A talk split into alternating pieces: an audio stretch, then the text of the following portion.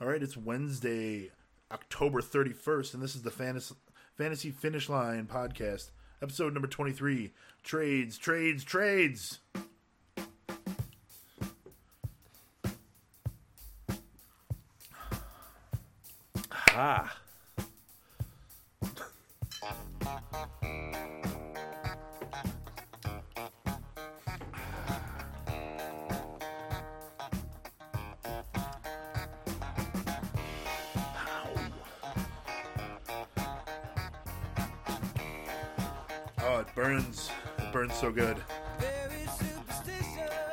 Tell the people what you're talking about, or else they'll just assume you have an STD. Oh, come on. They know it's whiskey. They know it's whiskey. well, Dave, welcome to the show. Uh, it is you and I tonight. Uh, this is the Fantasy Finish Line podcast on drink5.com. I am Jason, joined as always by Dave. Uh, tonight we're going to talk about uh, mostly the trade deadline, but you know, we touch on all things fantasy uh, whenever we get together and have microphones in front of us. So, um, you know, Dave, what I want to ask you is, what are you drinking? Because I just had some whiskey and it burned. So, what do you got? Sure. Well, I have a, a bottle of bourbon at my feet. I'm drinking a Shock Top tur- currently because uh, I uh, I had a little bit too much to drink yesterday. Because apparently I, I just do all my drinking on Tuesday and Wednesday now. Tuesday and Wednesday. All right. Uh, and I've got a Lagunitas uh, something easy, so you can tell by those beers that tonight's not going to be uh, one that's uh, too tightly wound up with high ABV, high gravity beers, but they are uh, delicious just the same. And sometimes it's nice to have a Corona instead of a Dragon's Milk, you know. Sure. Yeah, I got the something easy in front of me as well, and I think I'll take it easy tonight as well. I, you know, I would say Saturday night was my big drinking night when we were at your concert. Uh, that was a good time, but I'm just kind of recovering from a cold, and uh, only you know you have to drink the right amount of whiskey to kill the germs. Otherwise, if you drink too much, you're you're not doing yourself any favors. There you go. You're trying to find the the the right the right uh, It's prescription. called self medication, Dave. I, I guess that's a different show. uh, but we have a lot to talk about. It was week eight uh, this previous week. Like Jason said, we're going to be talking about uh, a lot of the trades that just happened. It was a trade deadline was on Tuesday at 4 p.m. Eastern. So I know I was talking to a lot of my uh, uh, friends and, and cohorts that are involved in fantasy football or involved in um, uh, fantasy sports in general about the NFL because just appreciate the NFL. this is one of the big uh, the big dates of the year. A lot of big trades generally happen over the past couple years at this point. It's funny that it takes this long for it to occur. Like everyone is is kind of working towards those directions, and the managers are talking to the other team managers. But it's it's this date right before uh, and leading up to the trade deadline that all of them uh, tend to go through. Sure. Well, I think a lot of teams just look at it as just give me one more week. We need one more game. We'll win that game. We'll keep going. We just need one more game. And uh, they don't realize that like after week five, they're really out of it. They don't. They don't think of it that way. Yeah, you need in the NFL in general. Uh, you need to be um, at a 500 record or so if you're if you're planning on making the playoffs. A team that by week five is is going to be uh, one and four, uh, that still thinks they're in it, are generally fooling themselves. Well, you know that, that's very true. However, this year we may end up seeing. Uh, was it Houston started zero and three, and they're now five and three on a five game winning streak. They've got a two game lead in their division, I believe. Uh, you know, we could see them make the playoffs this year. Well, you know, my Steelers did the same thing last year. They started 0 and 2 or 0 and 3 and won like 10 games in a row. Yeah. So it could certainly happen. And I think a lot of teams do tend to play better after. Congratulations to you and your Steelers on that one. Oh, thank you. well, I mean, if you rooted for a particular team, then then I would also say congratulations to you and They your are team. my team. Sure. I, if, if anything, it would be the Bears. And you had said earlier this year, right, uh, going off topic just a little bit, that you were more into the Bears this year than you have been in the past because of the situation that they're in, because of the coaching staff that they've they're an hired. interesting team to pay attention to this year. Absolutely. So, have you been watching the games? Um, not really. No. Oh, there you go. So, I mean, you know, I'll uh, still not a Bears fan. I'll throw it. I'll throw it on um, with Red Zone Channel. But uh, last week I watched the Steelers and Browns instead of the Bears. Well, it was a more entertaining game, I'm pretty sure, than the uh, than the Bears and I Jets. did not want to watch the Jets, and I don't want to watch the Bills next week. So I probably won't be watching the Bears next week either. Gotcha. Well, speaking of uh, things that happened in Week Eight, why don't we talk about a couple of items that did occur um, and some conversation about those things? So, one, I wanted to talk a little bit about Sammy Watkins. So, as we both know, Sammy Watkins came into the league a couple of years ago. He was drafted to the Bills, and Sammy Watkins on the Bills was was pretty good. Uh, if you if you can pull him up, I don't have the stats in front of me. Yeah, what do you want to know? Let me know how he did that first year. So in his rookie year, he had 65 catches for 982 yards, six touchdowns, but really his best year in Buffalo was year two. In only 13 games, he had 60 catches, 1,047 yards, and nine touchdowns. Um, so that's a great season, really. Uh, in only 13 games, you know, obviously uh, you want a guy to stay on the field, and uh, Sammy has not been that guy for the most part. Uh, his rookie year, he started 16 games. It's the only year he has all 16 in. So he was pretty good for the Bills, and he's always been a good receiver um, as far as like technical uh, side of things. When he was traded to the Rams, there were some issues there on that team. It almost seemed like I know we've watched a lot of those games together um, last year, et cetera, where it almost seemed like he was more of a distraction. Um, and certainly a field stretching big wide receiver, you have to put guys on and he he got a couple long touchdowns. He had some good games, but is mostly saved by the touchdown kind of games. And when he was traded over to Kansas City, they they signed him for forty eight million dollars, and that's a big move for them. Something that a lot of people were a little worried about. I, I happen to like him because I have him on some dynasty teams. I have some stock in, in Sammy, but also because those measurables are just so good.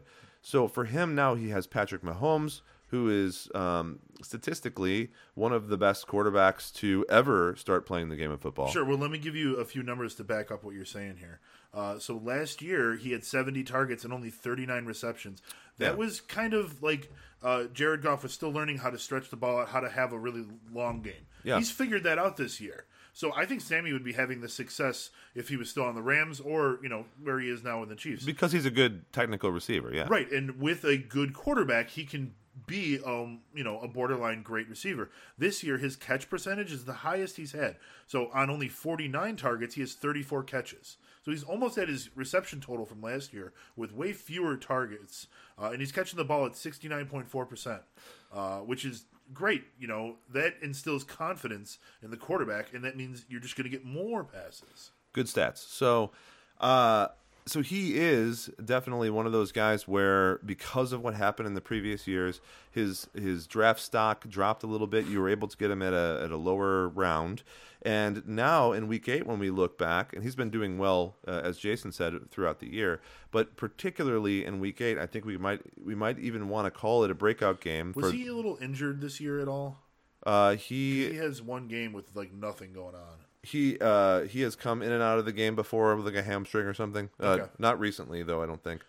Um, yeah, I'm thinking like week four against Denver. He only had one target and nothing, no catches. Yeah. So uh, even before Tyreek Hill uh, left the game in the fourth quarter, um, Sammy Watkins was dominating the game, and he actually finished in Week Eight with nine targets, eight receptions, 107 yards, and two touchdowns. Yeah, great line. And almost all of that happened before the last quarter when Tyreek Hill left. So we can say a couple things. One, he's trending up on this team, and almost anybody would that can catch the ball because they're just a great offensive passing because they have yeah the, the quarterback that is playing best this year uh, is uh, is his quarterback. Yes.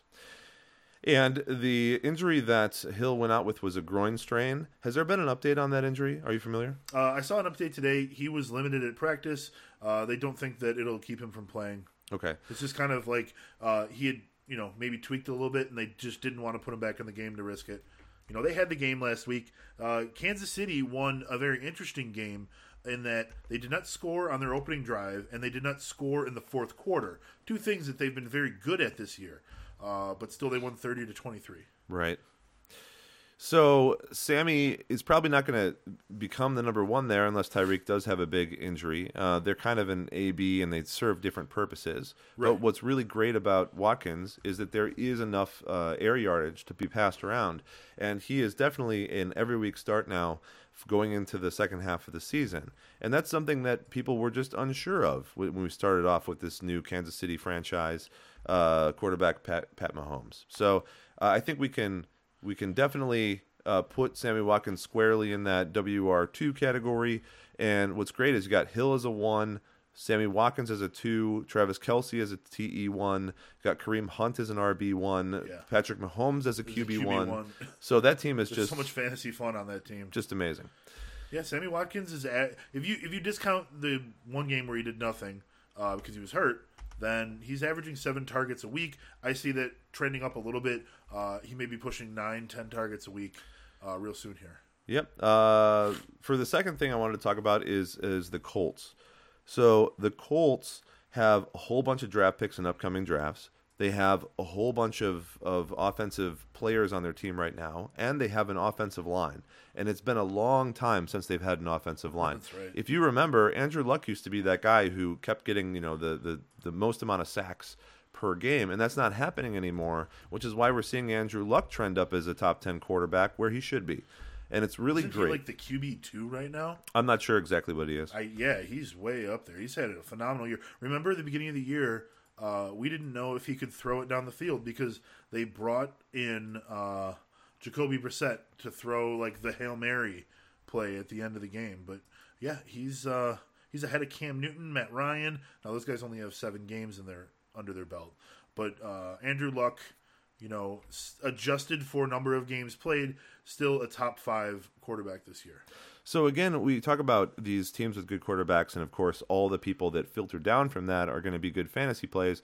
Well, you have Eric Ebron who keeps scoring touchdowns.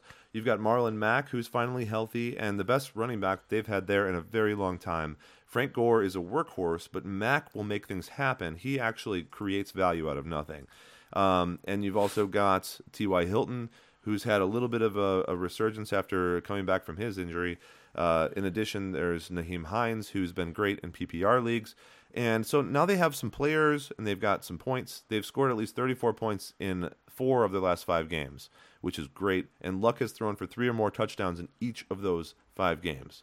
Also throwing for the highest completion percentage of the year, despite having uh, one of the more uh, uh, injury prone or plagued wide receiver groups. Yeah, so the guy who um, couldn't throw for a year because his arm was falling off is on pace to lead the league for throwing attempts this year. Yeah, how crazy is that? You know, crazy, yes, smart, I don't know, but uh, to to put a exclamation point on the thing you mentioned earlier that he's got an offensive line, he is leading the league in sack percentage. Only two point eight percent of the time is he being sacked. That's almost twice as good as any other point in his career. That's great. And so I want to talk about those two offenses, and we have. Uh, but anybody who's on those offenses that's trending up is someone that you want to target and keep on the last half of the season because they're just going to keep getting passes. This is what's happening. Mahomes and Luck are just chucking the ball, and that's what you want to be a part of. Is Marlon Mack still a buy target, or are you thinking that he may even be too expensive now? Well, when we talk about guys like Sammy Watkins, who just had what's arguably a breakout game, trading for them um, as a buy is a little difficult now because you're going to have to trade for him at his value as opposed to under it. Well, I mean, it. You can always argue with the person you're trading with. Hey, that's just one game, blah blah blah. But what I'm asking you, I suppose, is do you expect Marlon Mack in this case his, uh, you know, his production to continue? Not two touchdowns and 200 yards a game, but yes, what what I expect is is exactly that. The problem with with Mack, after? the problem with Mack is that he's injury prone, and it's likely that sometime in the next you know six seven games he's going to have some kind of an injury that sidelines him. So what you're saying is sell, sell high. Well, I, I don't know. I, just because it tends to happen doesn't mean it will happen. Yeah. I just want everyone to know that it it, it has a high probability of happening with this particular Slightly player. more likely than average. But that said, if you trade the guy and then you know uh, uh, you end up getting close to the championship and you would have won if you had a good running back, you're going to kick yourself. So I know this is one of the things that you have a lot of issues with uh, with trading is you know maybe you need to trade someone, but he's just doing so well for you that you can't bring yourself to do it. And then something happens to him, or he trends down, or in Dynasty he retires. You know those You've kinds lost of things. Your moment. Sure. This uh, just last week. This I is a good moment. I was shopping Marlon Mack in the Drink Five League. I didn't really get anywhere with that, so I started him for the second week in a row, and he's done so damn well. I'm now in that position where it's like, well, you know, he plays Jacksonville and Tennessee. Maybe I'll just keep him. But you should keep shopping him because if you could get someone else like um, need Johnson or or something like that for Sure. for for him who's more consistent, uh, who hasn't shown those same issues, you know that would be great. What I need is a wide receiver. If you want to hook up afterwards, we'll make a deal. Well, let's talk a little bit more about running backs. Adrian Peterson, 33 years old. He's been fantastic. He's probably going to blow past a thousand yards, which in a, in a place where a 33 year old, you know, we never would have thought this would happen because we saw what happened to him last year. He came out in a burst of fire, uh, and then he turned into smoke. Uh, and uh, you know the next guy up is is what happened. But he's on track now um, to to have another really good pinnacle season in his career, and he's currently fifth in the league in rushing, and he's rushed over 95 yards in five uh, of his last seven games. Yeah, I mean, he has at least 95 yards in. Uh, yes, yes, that's that, that's the season. It's seven games for him. I like I'm how looking at it. I'm like, he's checking me I'm out. like, no, no, no. But it's this and this. Oh yes, that he's played seven games. he's adding it up sense. for you folks. So just in case I got it wrong, Dave's he's, math is correct. 587 yards in the year already, that's pretty good. well, it's better than pretty good for Adrian Peterson. It's something that's unexpected completely from uh, fantasy experts, myself included. And what can we say other than I'm sorry, Chris Thompson and Chris Thompson owners? Yeah, that's a shame. I mean, he was very uh, um, touted going into this season based on what he did last year. Thompson was, um, but you can't argue with Adrian Peterson averaging about uh, averaging better than 100 yards from scrimmage per game. Well, you know, I mean, he's he's great. Chris Thompson has always been great, but he's one of those guys they want to keep around for a long time. And if there's a bell cow running back like AP that can take uh to, can take all of the snaps, well, Chris can get healthy. He can sit there and he can come back at the end of the season because Washington's doing rather well. Um, They're winning games. let's not let's not say they're doing well. I think they're doing far better than than we would have given them credit for, maybe um, before the season started. Sure, they've only broken 30 points once though.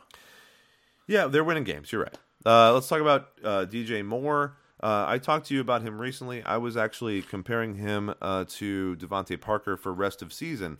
The reason why I was doing that is because uh, in a PPR league, I was going to drop Robbie Anderson, who's still having injury difficulties and hasn't performed at a high level with his new quarterback, for another guy that might be trending up higher as an upside target. So we talked about DeVante Parker and DJ Moore. I think we both agreed that Moore was, uh, even though he's a rookie and we don't know much about him in the NFL, he's a guy that has a, a bigger opportunity to be consistently good. Yeah, I mean Moore is uh, is the kind of player that they just want to get the ball in his hands. He has rushing attempts in all but two of the games that he's played, uh, and his yards per carry is like fourteen point two. So he actually does something with the ball when he gets it. Uh, he's returned punts in most games. He returns kicks in a few games. So if you're in a league that gives you a little bit extra for that, that's always a good thing. Um, but one of the things that sticks out to me is 75% catch rate, which means as a rookie, he's making sure that he's securing the ball, he's catching it, he's going to earn the trust of uh, Cam Newton. And with the injury to uh, Torrey Smith, he's just going to be on the field even more. Yeah. So DJ Moore, great little pickup this week. Um, I like him along with Courtland Sutton, who I I suspect you're going to bring up, or we'll bring him up in a little while. No, I'm not going to talk about that yet because it's part of the trade talk, but Right. we're, we're getting there in a minute. Um, I agree with your assessment about uh, Moore, and he's still a guy who is on some waiver wires as a free agent. And if he is, you should pick him up and just drop that underperforming bastard that you currently have. Is it uh, is it Allen Robinson in a redraft league? Is it Corey Is Davis it time to drop Allen Robinson? in redraft? Yes. Okay. Well, look, it was time two weeks ago. If he's not playing and uh, he hasn't had outstanding games, you drop him in a redraft. That's what you do, right? Fair enough. I should have. He's not helping you. I, I, I was unable to bring myself to drop him. like you can't trade him and you can't you can't do anything with him and he still doesn't have a timetable. He may come back and I think he will. he's not practicing today though, so Uh, he may come back, and I think he will in the next week or two. And the Bears, um, you know, need a little bit of stability because they're kind of chaotic offensively. But honestly, I think that's kind of what the offensive coordinator is trying to do. yeah, they want the chaos. Mitch actually isn't that great at throwing the ball down the field. He's not that good of a quarterback. It's a lot of yards after catch. he just scores you 35 fantasy points he's again. just a really good fantasy quarterback. and if the NFL is turning into fantasy football, then Mitch Trubisky is a good quarterback. well, we'll see. I'm confused. He he might not do so well this particular week just because As someone who lives in. Chicago, seeing a quarterback uh, succeed week after week is confusing to me. Yeah. Uh, Jameis Winston, talking about quarterbacks, is is apparently um, a, robot that only throws interceptions. and he threw four interceptions against Cincinnati and has thrown 10 picks now in three and a half games. And so Fitzpatrick is coming back in. Now, this has happened multiple times this year, and I would not be surprised if it happens again. But like I just told one of our uh, guests that we have on the show quite often, uh, Vince, he has Fitzpatrick and Winston on his dynasty team. And I told him I think at this point they're, they're they have to just bench Winston for the remainder of the season as long as Fitzpatrick is healthy because they can't continue to go back and forth. That's not healthy for the team. Right. Going back and forth, you're not going to be able to teach anybody anything. And it sounds like, from a monetary standpoint, similar to the Sam Bradford thing in Arizona, um, it's in the team's best interest to go ahead and bench him and not play him so that he doesn't get injured so they can cut him at the end of the year for no penalty. Yep, and I think we'll we'll see uh, this week and next week what happens with with that as far as can Fitzpatrick have another little streak. But we know what happens with Fitzpatrick, which is that he's a streaky quarterback that by all means could be a QB one for the next two, three, four games, but will eventually become awful again at some point this season. So the point is, everyone had just dropped Fitzpatrick, so pick him up and play him if you don't have an Andrew Luck. If you Every don't, game that if Ryan you don't have Fitzpatrick has started and ended, he threw for 400 yards or more. That's amazing. yeah. That's amazing. So, Um, he's a fun. He's he's fun to watch. Uh, I've got a couple more things, and then we'll move into trade matters. And I do, I do see people in the chat room there. I understand that, that not all people think that Fitzpatrick is great. Um, How democ- how uh, diplomatic of you, Dave. I, I think uh, someone in the chat room thinks he's poo poo, and I understand. He's poo poo. Uh, he does become shit, but he starts off really good. So let's ride the wave, shall we? Um, Larry Fitzgerald matters in fantasy again, and he was fantastic on Sunday with eight catches, 102 yards, a touchdown, and a two point conversion. Now, I don't know exactly what's going to happen over the year, but what we know right now is that switching up offensive coordinators was helpful to David Johnson and Larry Fitzgerald. And we see this oftentimes when you get a coach that gets fired, especially a coach that's um, that's very high profile within the team, and uh, and and they shake it up a little bit, and everybody can get like a little bit of a, a reset button. Yeah. And I think that's what's happening here. And I don't think Arizona is going to suddenly be great, but I do think that Fitzgerald, um, now that the new OC is trying to actively get him involved again, is going to have a resurgence. Well, this is what you get when you force feed the ball to him. It works. He had 12 targets, highest of the year, eight receptions, highest on the year, yards, highest on the year. Um, I, I think that obviously when they can play a team like San Francisco, uh, the game script is going to be give the ball to Larry, give the ball to David, and we'll win by doing that. You know, we'll win by attrition almost. Obviously, they're not going to win their next game against Kansas City. Um, No, but it, they, they're going to have to throw it to Larry a lot. the hell out of the ball, and they're going to have to You're give it to David a lot. And that's their new offensive coordinator. Byron Leftwich is just like, well, give the ball to David, give the ball to Larry. Yeah. And that's awesome for those of you who still have him on, on your teams. Why is there no Larry David meme for uh, the that team? For Arizona, you should create that meme. I think you can. This can happen. It could happen. He could be born here today. Uh, the last thing I have to mention is the Browns. So Oh, the, we got so far without mentioning the. No, the Browns, the Browns finally, uh, the um, Browns are poo poo. they finally kicked Hue Jackson into that icy cold water and Get out of here! and didn't bring him back in. Um, which they should have done the first time, and I, I don't mean to say anything bad, the but second time. when he took that icy And the dip, third time. They should have just asked him to stay in. Some fun no, no, numbers on Hue Jackson. He has a career head coaching record in Cleveland of three thirty six and one. Hue Jackson is zero and twenty on the road. Oh, he's terrible. It is just absurdly bad. They haven't won uh, a road game since 2015, I believe, in like October. Not even like, oh, well, they won at the end of the year. They're fine. Um, so yeah, the Browns. So they they they were in games that were winnable all season, and they were again beaten by the Steelers as they always are the second game of the season. And after that point, they fired their coach, and so they did that again. Yeah, I mean, everyone thinks they probably should have fired the coach last year, um, but he won the power struggle with the GM, and then the GM won the power struggle this time. So they also fired Todd Haley, which I think is a mistake because he is actually a good offensive coordinator, as annoying of a guy he is. Right, he's just an annoying. He, he's an asshole. Let's be honest. But the coach that they hired, uh, at least for the interim, is not someone that uh, that we think should be in that position. And the Browns are not going to have, you know, we talked about Arizona. They fired their offensive coordinator. They got a new one. The team was a little shaken up, and then it was a positive thing that occurred. That's not going to be the case here, in my opinion. I think the Browns just uh, go go down, down, down for the rest of the season. Uh, so who wound up taking over? Was it Zampese or Saunders, the uh, position coaches there, or did they have someone else come and be the OC For who? For the Browns? Oh, I'm I'm not sure. But uh, Gregg Williams is the interim head coach. Uh, Freddie Kitchens is the new offensive coordinator. Yeah, that makes sense. I, you know, I have no idea who. I'm just saying, I don't think that this is a good move at all. Um, I think they should have stuck with uh, with Hue and Haley for the rest of the year. I mean, I, I just don't understand what positive is going to come of this at all. So uh, good luck to you Browns fans. If you have Browns fantasy players on your team, you're just stuck in uh, a limbo of terrible fantasy football uh, production, and it's like Njoku had zero last week, I think that there there is you're going to get more of that. there's fantasy relevance there. Yeah, good luck, man. I mean, they won a, they won a couple games this year. Sure. they're not the Browns of old. Yes, They're- they are. They're not as bad. Yes, they are. They will be now. They're the same. They will be now. They're terrible. They will be. They're terrible. To the Browns. To the Browns.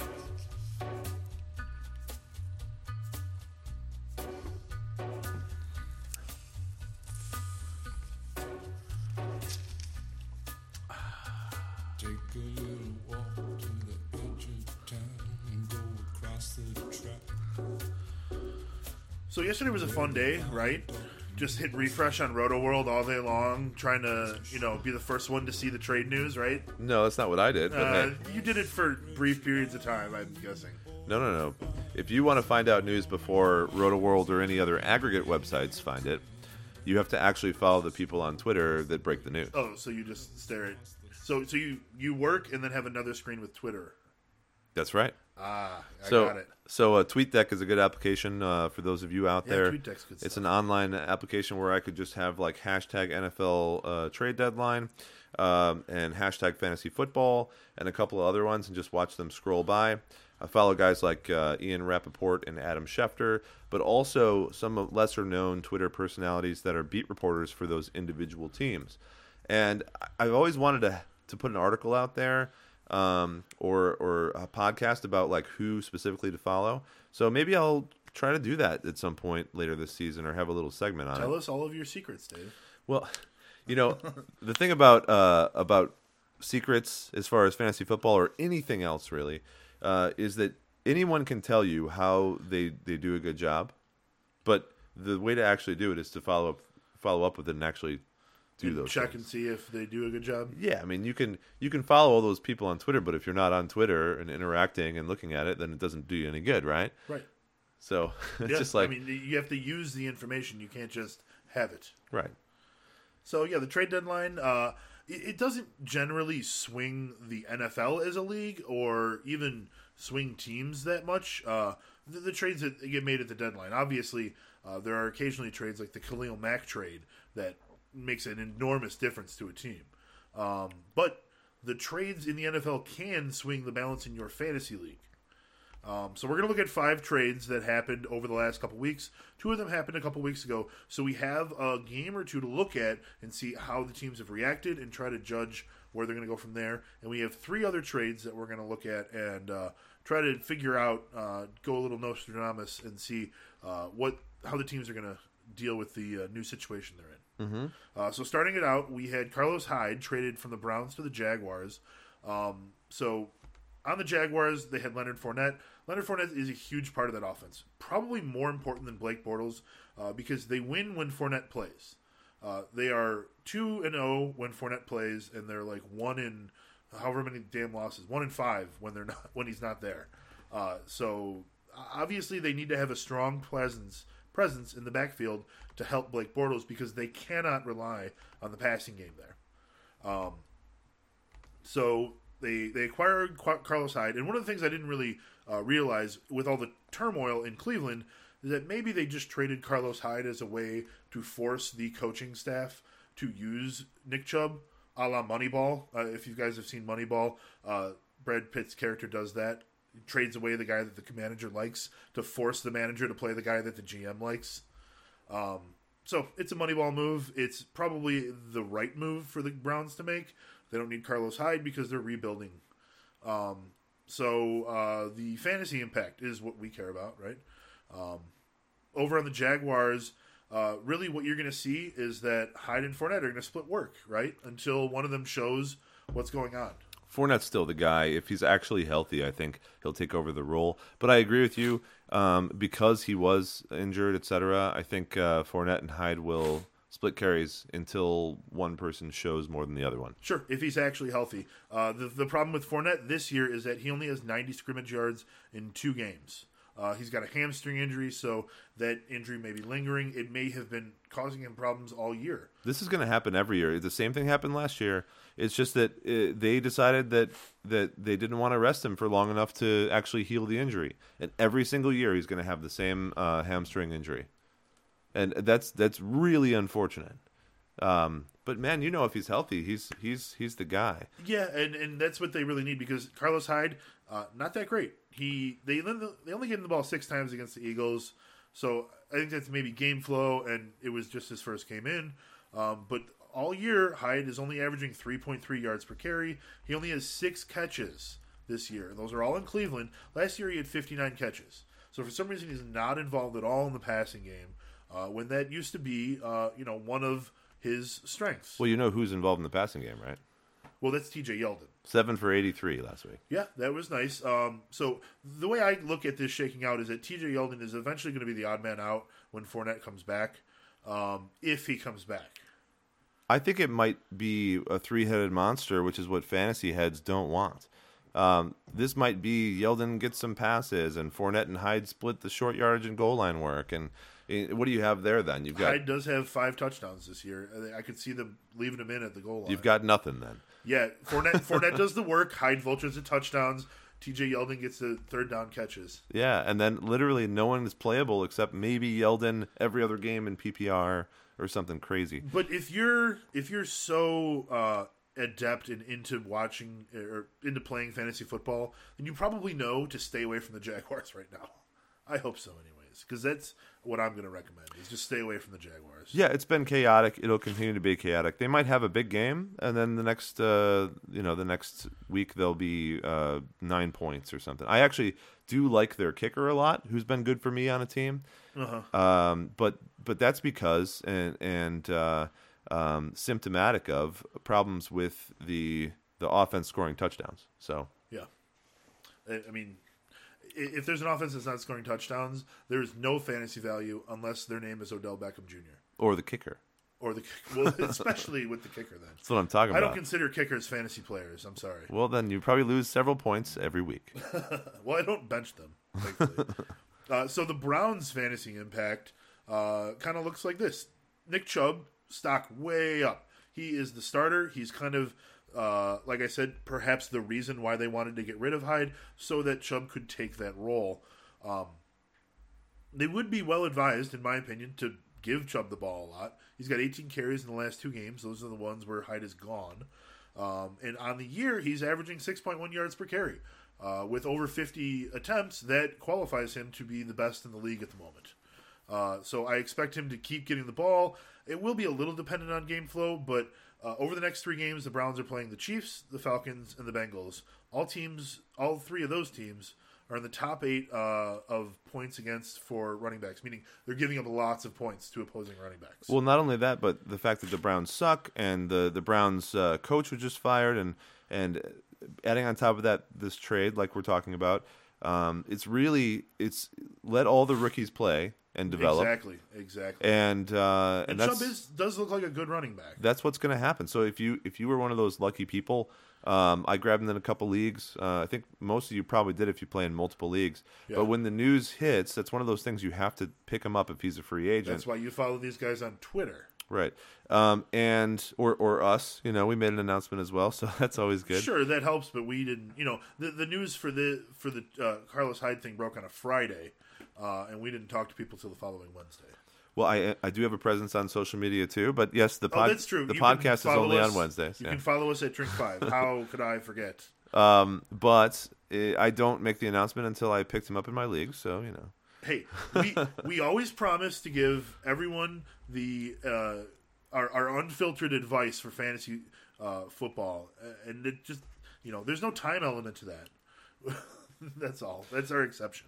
But yeah, I think um, there there's a lot of younger talents on that team, and the only one you can really play right now is Nick Chubb. So I would agree that he is uh, a a quality, maybe uh, RB two candidate for the rest of the season, and he'll have some big games and some that are uh, dic- dictated by game script, not not very good.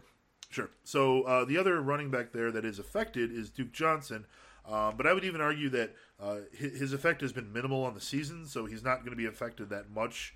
Um, even in the last two games, he's not getting on the field. There's a chance that with the new regime, they try to get him the ball more to be more of the flex PPR guy that we saw last year. But Johnson's stats are down in basically every single category this year, um, and he cannot be counted on, in my opinion.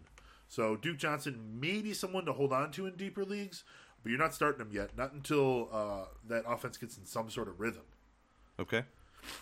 All right, next trade is Amari Cooper was traded from the Raiders to the Cowboys. Um, and non fantasy wise, the biggest issue with this trade is how much the Cowboys gave up to get Amari Cooper. The Cowboys are not a good team this year. I don't care how what Jerry Jones, how close he thinks they are to the Rams. They're not. But he's right that they don't have a number one wide receiver, which I think is the reason why they, they handed so much over for him. Sure, but you know that first round pick could wind up being like a top ten pick, and and it's just way too valuable for Amari Cooper, in my opinion. Um, Cooper has really fallen off of a cliff, um, moving right into the Cowboys' fantasy impact. Uh, for for Cooper, in his first uh, 24 games, he broke 100 yards nine times. In his last 30 games, he's only done it four times. Uh, he has that one great game last year where he went for like three touchdowns and 200 yards, and that's really the only thing he has to hang on his mantle at this point. Um, so he was drafted fourth overall in 2015. He should be better than he is, but I say do not count on Amari Cooper to be fantasy relevant at all. I, I don't see it there on that team. They got him in order to relieve some pressure. I shouldn't say that. Uh, they got him to be the wide receiver one. You're absolutely right. And- Of course he's fantasy relevant. He's going to play on this team. I don't think he's a guy that you can start, and therefore, I am not going to be getting him. There are obviously guys in the league that are fantasy relevant that um, you know may or may not do anything. You just Well, Cooper's still owned by a lot of teams, so it's not like he's sitting on the wire. he's relevant in that matter. He's a name people and, are going to have, and him. he's going to be fantasy relevant as well because even Kelvin Benjamin is fantasy relevant, and that's a WR one who's not good at football right now. he only owns the buffet. So, uh, I mean, Amari Cooper, if you're looking at week two, he had 10 targets. Week four, he had 12 targets. The, the other weeks, he had three, five, one, and one. When he gets the targets, he becomes fantasy relevant. He can even have big games. And Dallas is going to be no different. The problem is, and what I think you're trying to get at, which I agree uh, with, is that he's going to be, again, the, the the kind of term that I don't like to associate with my fantasy team, which is chaotic. And he may have a game where he scores 140, he has 140 yards and a touchdown on 10 passes, and that's great. But then the next game or two, he's going to have a total of, of eight targets for you know 60 yards. I So the problem is you don't know when to start him. Not that he's not fantasy relevant, it's that he's a streaky, chaotic wide receiver. I, I would almost disagree. He's not even streaky. He maybe has one hundred yard game in him for the rest of the year. He's got a worse quarterback in a worse situation. He was the number one the whole time in Oakland. It's not like he's moving to a different role. I, I don't think He has a better quarterback in Derek Carr. I don't think he Oakland. I don't think he he moves up in the ranks. I just think they're going to pepper him with targets. Maybe that, that that would be the only way to save his fantasy relevance. But I I feel like there's going to be games where he gets uh, three targets because they're running the hell out of the ball and they have a lead. Well, the Raiders have Jordy Nelson, and he's at least an, a guy who has been a wide receiver one, for example. But the Cowboys have Cole Beasley and a rookie, and that's all they have. So Amari Cooper is not just stepping into the WR one position; he's stepping into a spot uh, that that he has no competition in. And and so I agree with you. It's going to be tough, and we'll have to watch this one. But he will be fantasy relevant. The problem is uh, you're not going to want to be starting him because you don't want to have the floor of four points. I suppose uh, one one of the things that uh, I really like um, is when you look at you know the the replace when you look at a player versus what a generic replacement would be. I feel like Amari Cooper is definitely below what any sort of generic replacement would be able to do in this. You know, if you take average Joe WR one on any of the 32 teams, they are going to be better in this role than Amari Cooper would be. So I, I just Well, not Kelvin Benjamin. Kelvin Benjamin is below average. Let's leave it there. Uh, so uh, over on the Raiders, um, the Raiders only have played once since the trade, um, and they were down by multiple scores in that game. They still put up 28 points.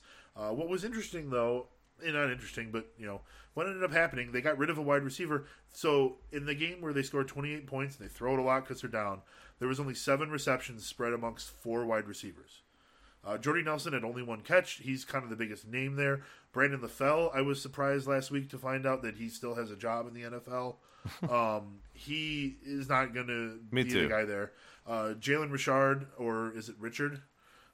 It's Richard. It's Richard, so he can be on the All French team. Great. That's right. Uh, Along with Allen Robinson, who speaks French. Oh, that's nice. Parlez-vous know- français? All right.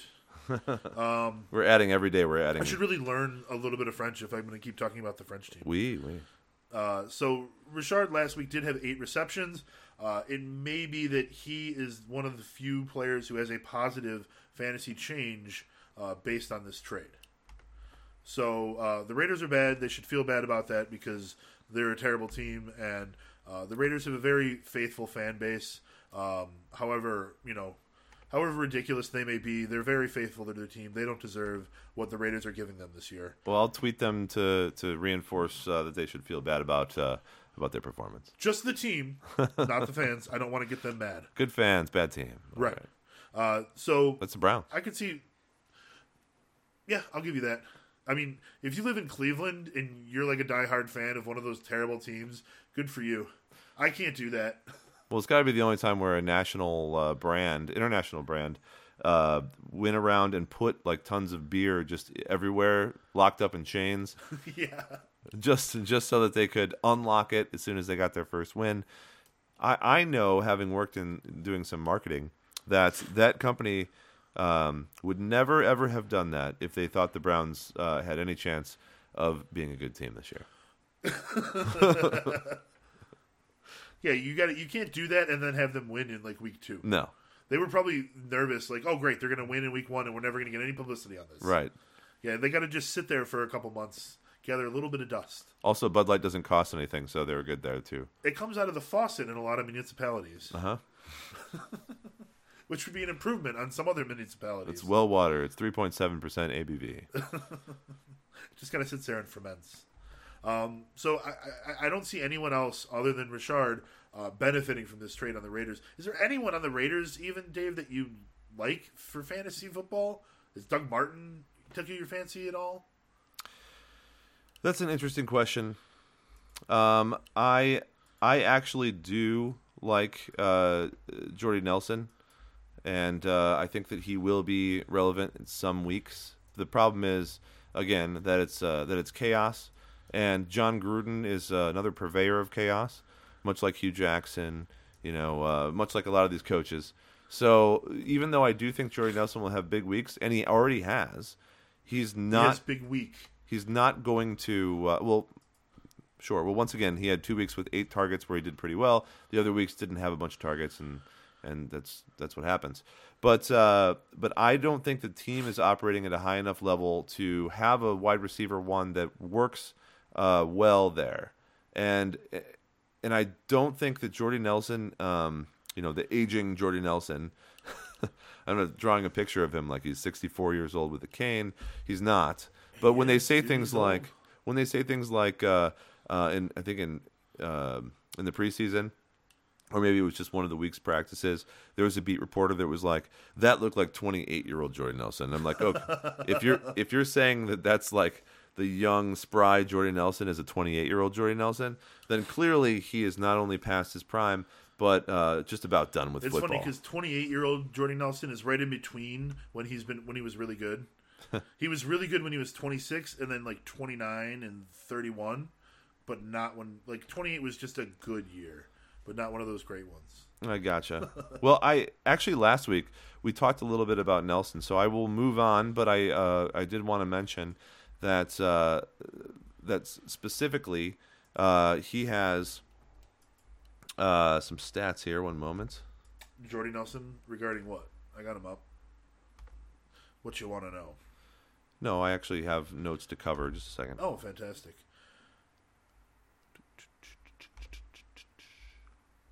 Jordy Nelson, only 23 receptions this year, three touchdowns. You just have the negative uh, stats, I guess. I just have the stats. the stats are the stats, Dave. well, the this facts is don't lie. this is like Republican and Democrat. Like we both have facts. They're just a little bit different and spun a little bit differently. It, dude, I wish that there was like a statistics page we could just go to look up all of the things that everybody argues about. that, that does exist in fantasy football. It does not exist in life. Yeah. Uh, so so Jordy Nelson, what I said about him last week, which was interesting, is yeah, he's only scored three touchdowns so far. Uh, week three was uh, six receptions for 173, but uh, it's the chaos that was the issue. And with Amari Cooper traded to the Cowboys, I thought that he should take over those targets immediately, etc. So if you have weeks three and four with 23.3 points and 12.8 points in standard scoring league with eight targets each, then you'd assume that the Raiders would give him targets, which would result in fantasy points because this is how simple the equation is generally. Healthy receiver, healthy quarterback. Quarterback throws to the receiver. Receiver if there's catches the if there's ball. no problem, the receiver catches the ball. Right. So we we think statistically uh, from like a junior high math perspective that um, Jordy Nelson should take over the wide receiver one spot. And that's not what we're seeing here. But I think the problem has just as much to do with the dysfunctional uh, team management as it does with the healthy receiver and healthy quarterback. However, I agree with you that from this point on, um, you know, you can't count on him as a starter. And I think even lower of Jordy Nelson uh, than I do of Amari Cooper. Um, so. Nelson, I don't know why they're not using him. He has four targets in all those other games. Yeah, if they're not going to regularly pass him the ball, then he's not going to score fantasy points, and you can't have him on your team. And three targets in the game where they lost 30, 27 to 3. Why aren't they throwing the ball in that game? That's tough stuff, man. So I, I don't understand the Raiders very much. Like I said, they're bad and they should feel bad. there you go. So on to uh, trades that happened on Tuesday. Uh, these are trade deadline day trades. I like saying the word trade. Um, can we say it enough so that it makes no sense by the end of the show? Sure. Trades. Okay. uh, Demaryius Thomas went from the Broncos to the Texans. Um, so uh, his name was being bandied about for a lot of different teams. It would have been interesting if he went to like the Patriots.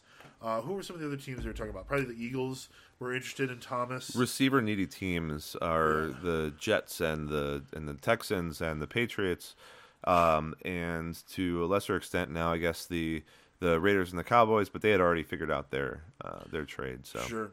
They're So- like the Raiders say, how how can we make ourselves worse? Th- This feels like a great trade for the Texans, uh, at least on you know it, it looks that way, anyways. Mm-hmm. Um, Thomas has kind of struggled this year, but he's getting an upgrade at quarterback. I would say Case Keenum's good, uh, but Deshaun Watson can be great. Case Keenum's not that good. He's good enough to play in the NFL. I would say that we always talk about the Andy Dalton line, blah blah blah. Case Keenum is that line. Okay, yeah, I, I hear you. So he's not probably going to win you a Super Bowl, but you're not going to like bench him yet. Yep, good, you said good. Average quarterback. I agree with. Okay.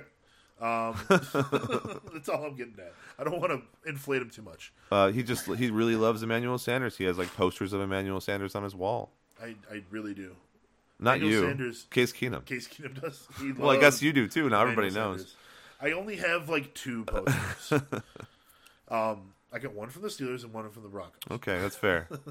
uh, So, um, you know, with that upgrade, uh, what you can look at on the Texans, we'll start with the Texans, is that since they lost Will Fuller, uh, you got Demaryius Thomas who is coming over, and I think that his fantasy value increases on this team. Um, so Keke Coutee is uh, possibly healthy, but possibly not. What it seems to me is that um, DeAndre Hopkins and whatever receiver is healthy on that team winds up being a, a good second option. So when we saw uh, Fuller banged up and Coutee healthy, Coutee was getting uh, peppered with It's targets. QT, by the way. QT. Yeah. Um, so I, I'm not really. Uh, If his name was certain- Cootie, he probably had a really bad time in elementary school. Well, I'm sure Keke didn't help. Yeah, but cooties, like you got cooties, and you know. Like, like no, it's pronounced QT. Yeah, because wouldn't you rather be QT than cootie? I think, I think everybody would. The his parents no, it's cutie, babe. made a good decision. Right. So um, Keke uh, may end up stealing the work from Thomas from time to time. Um, it all depends on how much Deshaun Watson likes throwing to Demaryius Thomas. Really. I think there's enough room, uh, to be honest. The team's doing really well. Deshaun Watson had an injury that he's still getting over, but seems to be doing better. Uh, they just routed uh, the Dolphins, and uh, that's not extremely hard to do. Uh, but I, I see Houston, like you said earlier, you know, coming back and, and winning all these games, and uh, and really becoming a great team in the NFL this year so far. And well, Will Fuller had a lot to do with that. I, I do really think that Thomas, like you mentioned, is going to have a, a big part in this offense now.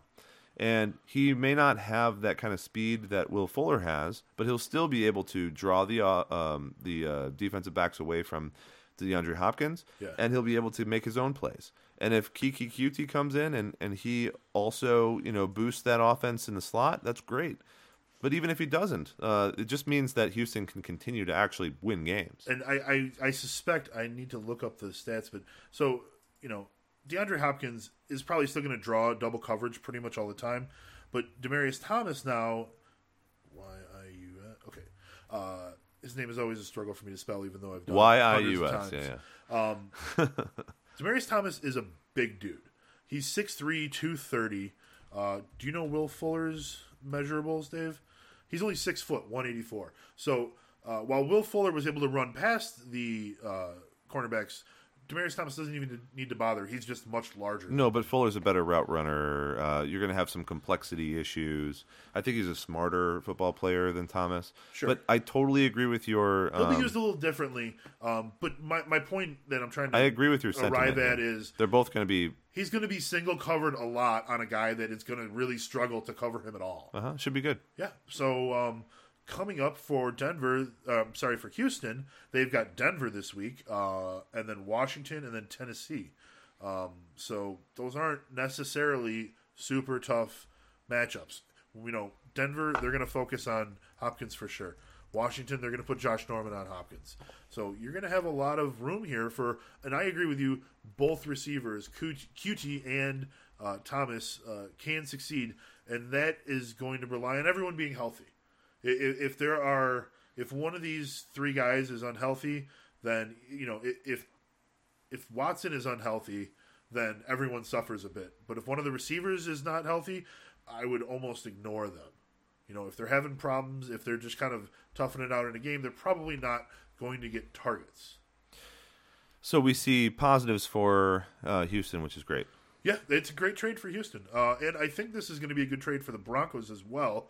Um, so obviously, we've got Emmanuel Sanders. He's the number seven wide receiver all season. Uh, I don't see him improving, but you know, obviously, when you've got the other main target out of the way, there, um, it's smooth sailing for Emmanuel Sanders. He's a favorite of Case Keenum. Case Keenum has all the same posters that I have in his room, so um, you know, it, it's very uh, special. But a poster that Case Keenum should consider getting. Courtland Sutton. Courtland has played very well this year so far uh, in the limited time that he's been given.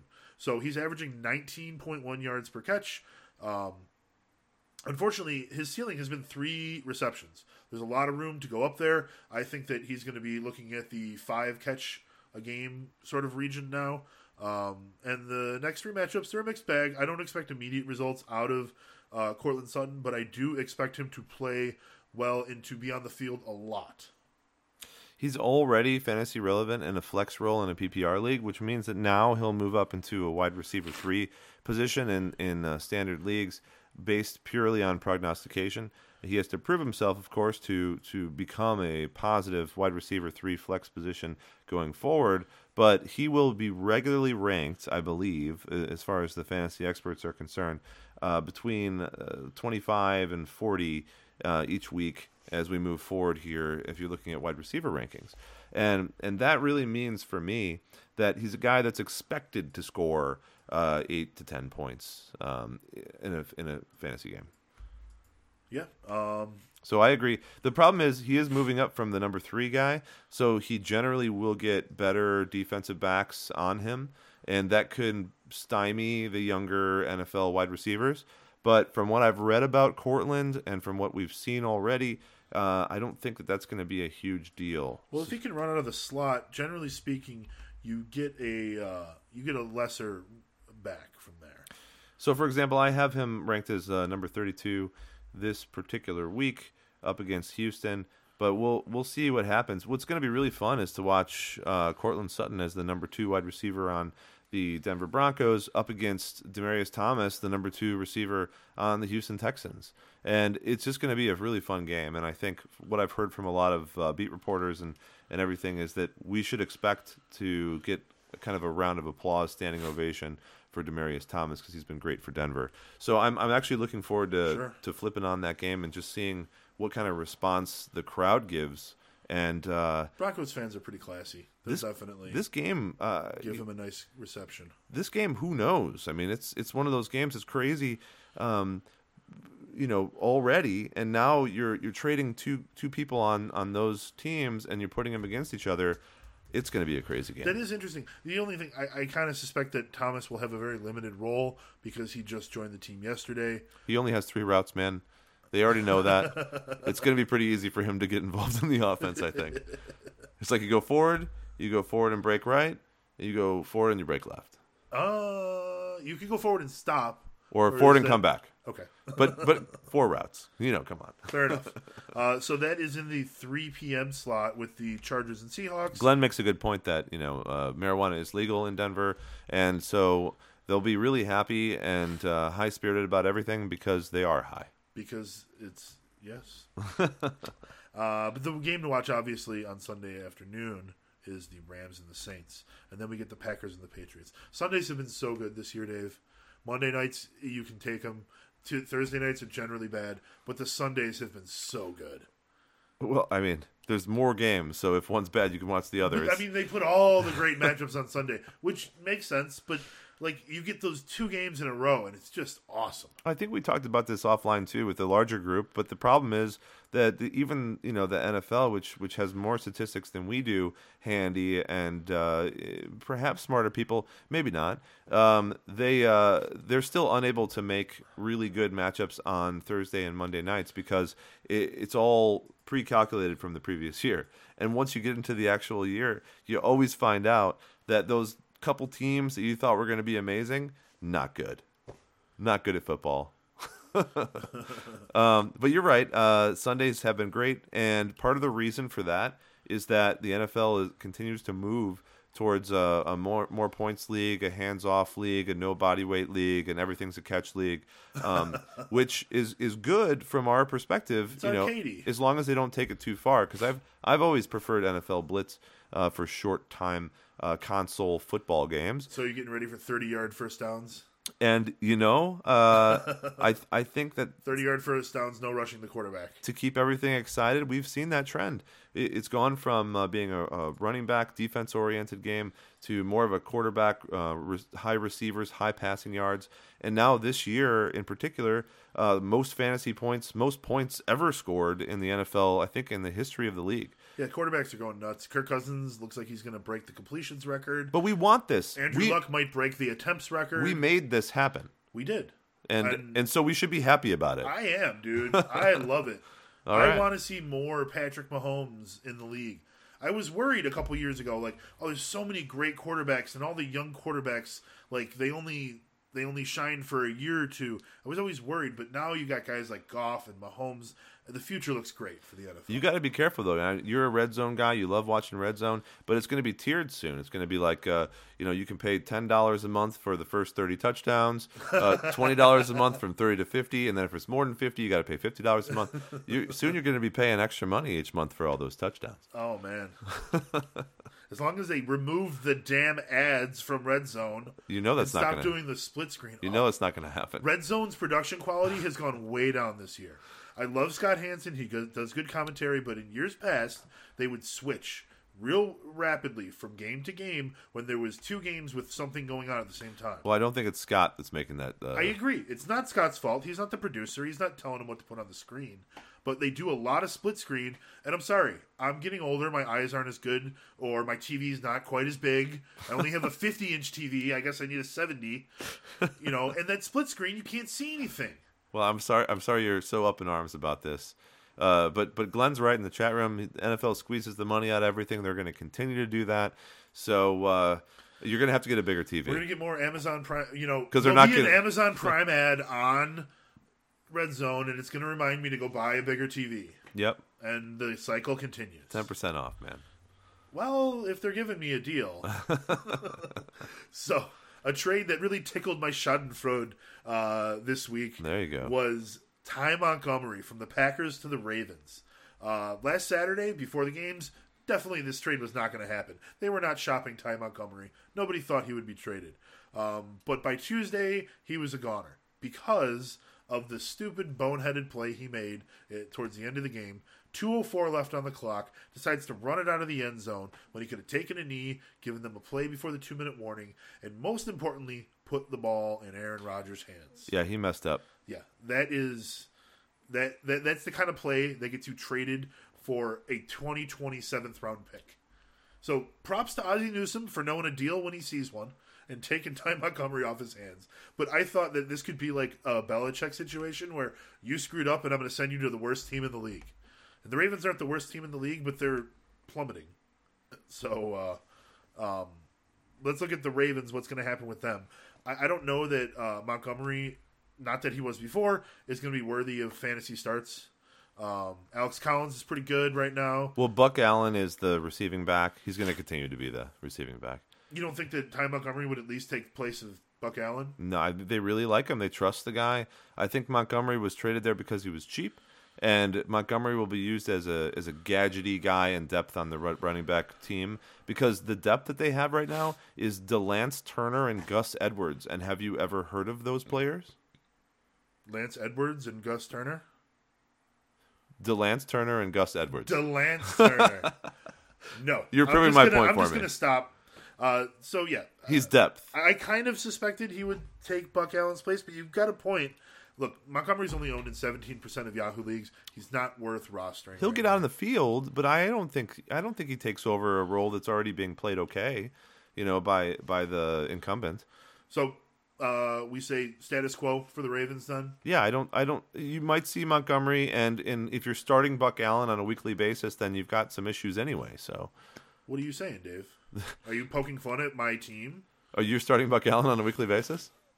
I really shouldn't admit this in a place where I'm trying to give people fantasy advice. Well, look, uh, not every week, but Uh, way more often than I want. Well, is it a PPR league? yeah, it is a PPR league. So he averages like five receptions a game. That's not bad. When I drafted, I went for You're gonna have ten points with Buck Allen, so that's not bad.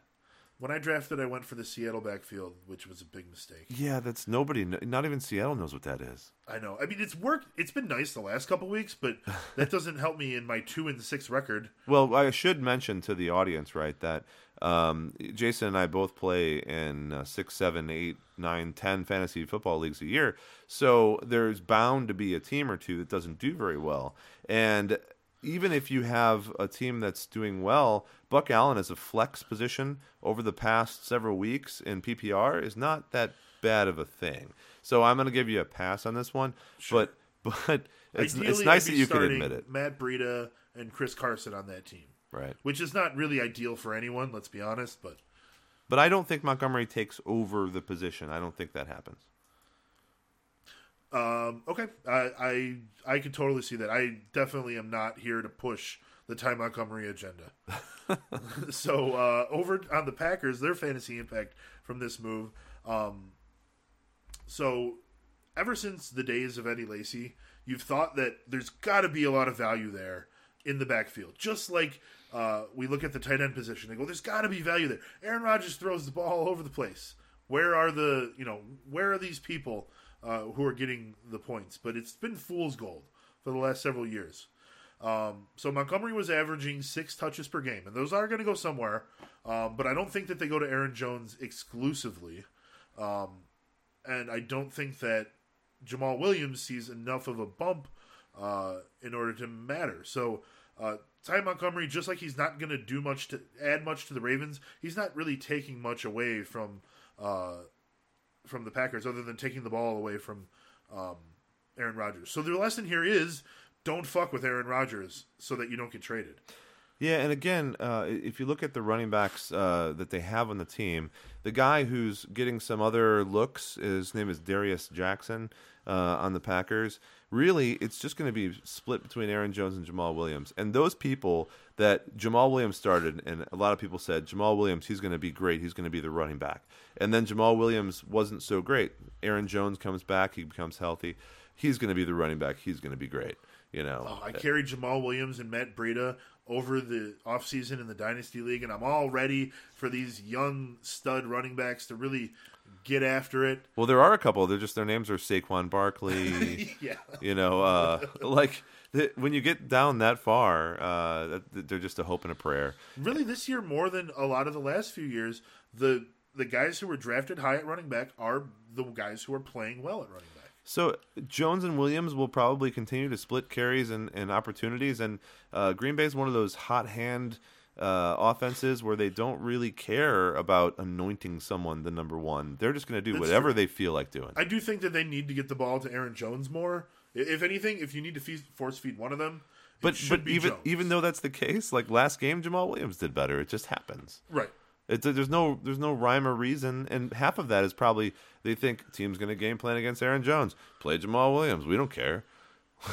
We have Aaron Rodgers. Who cares? Yeah, we're passing the ball. What what do you guys think? We're we're going to become a running back defense oriented team. we're the Packers. Green Bay has like arguably the best quarterback history of any team. They're never going to be a running team. Um, so I, I do think Aaron Jones obviously is going to be rostered everywhere. I don't think he should be starting a lot of places, and I don't think Jamaal Williams is even really worthy of many roster spots. Uh, only if you're good at gambling. You start one of them if you're good at gambling. If you're good at guessing, Well, no one's good at gambling. This is my you know secret. this is the so, point. Yeah. Okay, so the biggest trade that you know, the biggest fantasy impact trade could be the Golden Tate trade from the Lions to the Eagles. Um, so he's definitely the best def- offensive player. The most impactful trade, anyway. Yeah, I, I suppose you could argue that Thomas may have a, a large impact because that's going to create two more relevant fantasy players. But Golden Tate is easily the best of these players that we've mentioned today. Um, so uh, Tate was averaging 10.5 points per game this season. Uh, he's in the top 25. Uh, I didn't know that this trade was on the books. I was surprised to see Golden Tate traded. It's been mentioned that either Jones or Tate were on the block because they love Golladay. Yeah. And it looks like it was Tate. Yeah. And but but really, we talked about this before too. I think the reason why it happened was because he was going to be a free agent after this year, and so they just decided uh, we're not going to win the championship. Here's a third round pick. Otherwise, we get nothing. Right, and that makes a lot of sense. Um, so, But he was really good for them. And and the other reason that teams do that, I believe, is that um, they, you know, how if you let someone go in free agency, you get back compensatory picks, unless you gain more in free agency than you have lost. Mm-hmm. So teams like the Packers, who got rid of Clinton Dix, and the Lions, who get rid of Tate, are probably going to be buyers at the free agency uh, in the free agency market next offseason. Probably. So uh, what you get here is an Eagles team who has a ridiculous Super Bowl hangover. And Dave, uh, you probably have had a hangover or two in your life. I certainly have had several. Um, you know, sometimes when that hangover is really bad, you just have to try something. You have to try somebody's cure. and the cure that they came up with today was, oh, well, let's try a little Golden Tate. All right, Golden Tate seems to be the new hotness. A little bacon and an orange juice. You know, are you looking for like a Bloody Mary and a shot of vodka? Do you need to uh, run three miles, go play around at frisbee golf, or draft Golden Tate? Or uh, sorry, trade for Golden Trade for Golden Tate. You never know what's going to work. I think it sounds like a good hangover cure to me. no matter what about hangover cures, you know, as long as they take a lot of time, you're better off at the end of it. Tate has always seemed like uh, you know that guy you want to have on your team, though. He's just great. he is really good at yards after the catch. Um, so I I had a nice little comparison here. So uh, what's going to end up happening on the Eagles? I'm not really sure to be honest with you because uh, all both Jeffery and Agholor can play out of the slot. Jeffery does play as a, a wide out more often, um, and Jeffery's great this year. We don't have to worry about him losing much uh, work. But Nelson Agholor um, is averaging, I believe, uh, nine yards per catch, and Golden Tate is around 12 yards per catch. Both guys are catching the ball near the line of scrimmage. That extra three yards per catch that Golden Tate is getting is pure uh, yards after the catch. It is the skill that he brings to the table that Agholor doesn't. Well, Agholor too. If you look at targets, uh, week one and two, he had ten and twelve targets respectively. Week four, he had twelve targets. Five, six, seven, and eight. Four, five, seven, and six targets respectively. Um, as they're moving from passing the ball to Agholor to bringing it back to Alshon Jeffery as a wide receiver one uh, over those same weeks 8 12 and 10 and 5 Yeah. jordan matthews who's a guy they picked up who used to be on the eagles moved to the patriots got injured back to the eagles. Uh, he is also a good big-bodied slot uh, uh, possession receiver. But i think they looked at him and said we need this. Um, Tate is far more talented than the than, than Agholor and Yeah, so so we need this, and it's not working, and and uh, we have Jeffery back, and how do we become a team that can then once more you know get far in the playoffs, and and the the way for them to do that is to have another guy to bounce those passes off that's not Alshon Jeffery that has a little more experience and viability uh, in every game situations, and Golden Tate is a great choice, but I do think that Golden Tate um, will uh, stay the same or go down a little bit uh, as far as uh, how many fantasy points a game he gets. Yeah. But in PPR, I mean, he's still going to be an every week starter. There's no no difference here. Um, he's got a, a good quarterback throwing the ball to him, just like he did before. So it's it's going to be fine. what I would worry about is But it's not going to be a positive result here for. for yeah, I don't think he gains any ground because uh, part of Tate's strength, as I keep saying, is And Ertz. he gets the yards after the catch, and what we w- the way that that works best is when a quarterback can hit you in stride, and you can just be running full speed with the ball. You don't have to worry about stopping to find uh, a way to go or juking around a guy. Uh, so that takes time. That takes a good rapport with the quarterback. Obviously, Golden Tate has now had like one day of practice with Carson Wentz, so um, it's going to take some time to develop that relationship. And I would expect to see his production dip a little bit, as we're saying. Um, so Golden Tate's still going to be an every week starter, probably, especially in PPR. Um, so looking at the Lions, um, Stafford is averaging 273 yards per game. That's a lot to go around. Marvin Jones is going to see a little bump. I do believe that Kenny Golladay is going to be the main recipient of more time here. Um, and then there's another guy. Uh, where is it? Uh, Brandon Powell. He's a free agent punt returner. Um, That's this is a wish and a prayer, by the way. he may get some look in the slot. I'm not saying pick him up. I'm just saying, you know, who's that guy in the slot? It's Brandon Powell. No, it's T.J. Jones who has been playing the slot role on an every week basis uh, and getting all the targets. Brandon Powell only played in one game this year, He I- is not lined up as wide receiver yet. and and so the There's no targets. so the the point being, I think you're getting that news from from uh, from headlines and things saying. Um, uh, from Tate saying like this was my understudy. I love this guy. He's great, and it's awesome that Tate did that uh, as kind of a going away present for Brandon. They got to at least give him. A, tr- I'm not. I'm tr- not trying to say he's fantasy relevant. No, I'm just telling you that the guy who actually is playing slot underneath Tate is T.J. Jones, but Okay. but there's a lot of uh, there's a lot of uh, of hype going on about Brandon Powell because I think fantasy football heads like us want to be the guy that unearths someone, and so they're like they're like you know what Sure. he's, he's never played a snap as a wide receiver, but now he's going to suddenly be fantasy relevant, Right. Because I think so. Who's the next Josh Gordon? Josh Gordon. No. but uh, the the guy who I think is going to scoop up a lot of these targets uh, on the Lions is going to be Theo Riddick. You know, he can do the third down work. He can do the short yardage work. He can catch the ball over the middle.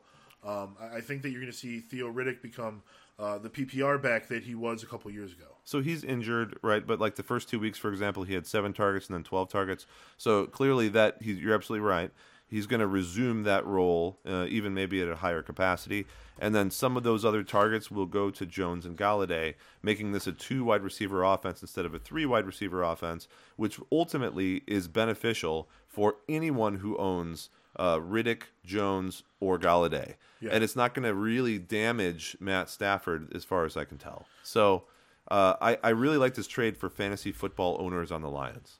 Yeah, so Theo Riddick right now only owned in 8% of leagues. He's injured. He has not practiced since week five. Today he returned to practice. There you go. They're aiming to bring him back this week, but even if it's next week, pick up Theo Riddick right now while it doesn't cost you any money off of your fab budget. It doesn't cost you your waiver spot, and uh, you can just kind of hold on to him and see what happens. Yeah, he's he's good. Uh, he's Jason's absolutely right there. And Kerryon Johnson has been great. In fact, he had eight receptions, or sorry, eight targets in week eight.